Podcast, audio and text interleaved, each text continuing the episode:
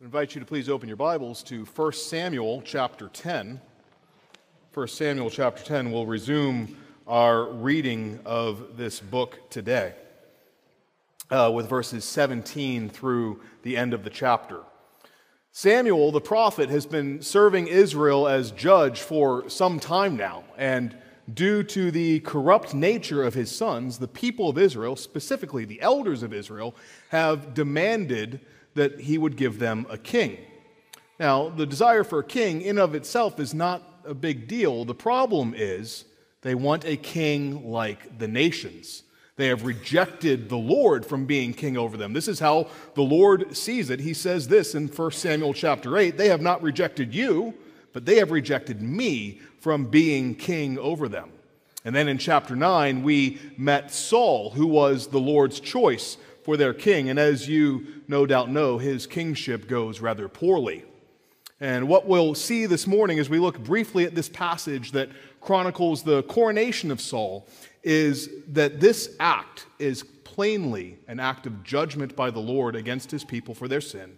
And we will also see the two responses that his people offer. So the Lord begins this, this coronation ceremony with actually a very stern and plain rebuke to the people. He's contrasting his faithfulness with their faithlessness in verses 18 to 19. He says, I brought up, I delivered, but you have rejected. You have said, Set another king over us.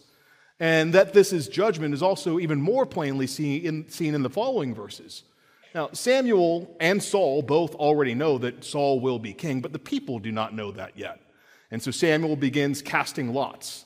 And the lot first falls on the tribe of Benjamin. Now, this ought to have been a source of great alarm for the people, because the king that God said he would bless his people through was to come from the tribe of Judah, not Benjamin. And, and the lots continue to be cast, and eventually they land on Saul. And things become almost comedic at this moment because Saul is nowhere to be found. They're seeking for him. They even ask, Is there another man yet to come? And the Lord has to reveal him because he's hiding behind the baggage. But when he stands, he is head and shoulders above all other men. This is a clear instruction from the Bible. We are to be suspicious of tall people.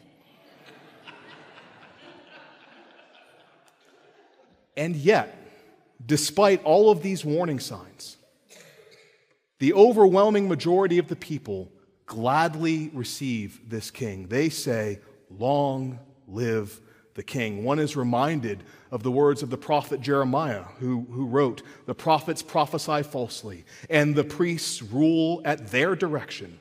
My people love to have it so.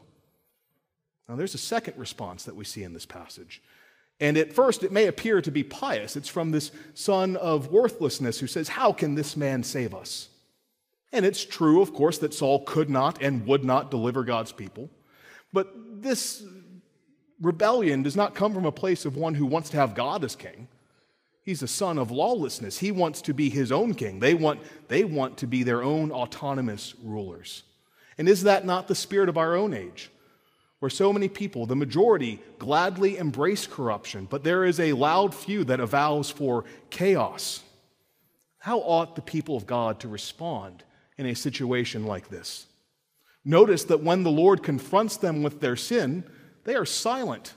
My friends, when God confronts you with your sin, your response should not be silence, but it should be confession and weeping and repentance. Notice also that when they give, then when they receive a king according to his judgment rather than his grace, they gladly receive him. My friends, when God's judgment is evident in your life, the, the proper response is to pray along with the prophet Habakkuk Lord, in wrath, remember mercy. Then there are others who refuse to bow the knee. And my friend, we should gladly bow the knee, but to the true king. We should gladly bow the knee and confess with our tongue that Jesus Christ is Lord to the glory of God the Father. And most of all, we should not be those who look for a king like the nations. Some trust in chariots and some in horses, but let us be a people who trust in the name of the Lord. Well, with these thoughts in mind, let us give ear now to God's holy, inerrant, and life-giving word. 1 Samuel chapter 10, beginning in verse 17. Now, Samuel called the people together to the Lord at Mizpah. And he said to the people of Israel, Thus says the Lord, the God of Israel, I brought up Israel out of Egypt, and I delivered you from the hand of the Egyptians and from the hand of all the kingdoms that were oppressing you. But today you have rejected your God, who saves you from all your calamities and your distresses. And you have said to him, Set a king over us. Now, therefore, present yourselves before the Lord by your tribes and by your thousands. Then Samuel brought all the tribes of Israel near, and the tribe of Benjamin was taken by Lot and he was brought to the tri- he was brought to the tribe of Benjamin near by its clans. And the clan of the Matrites was taken by Lot. And Saul, the son of Kish, was taken by Lot. But when they sought him, he could not be found. So they inquired again of the Lord, Is there still a man to come? And the Lord said, Behold, he has hidden himself among the baggage. Then they ran and took him from there and when he stood among the people, he was taller than any of them from his shoulders upward. And Samuel said to the people, Do you see him whom the Lord has chosen? There is none like him among all the people.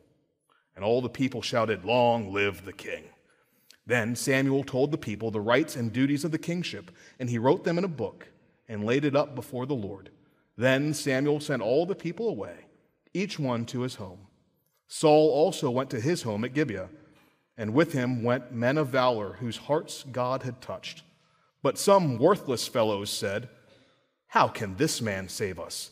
And they despised him and brought him no present. But he held his peace. The grass withers and the flower fades, but the word of our God abides forever.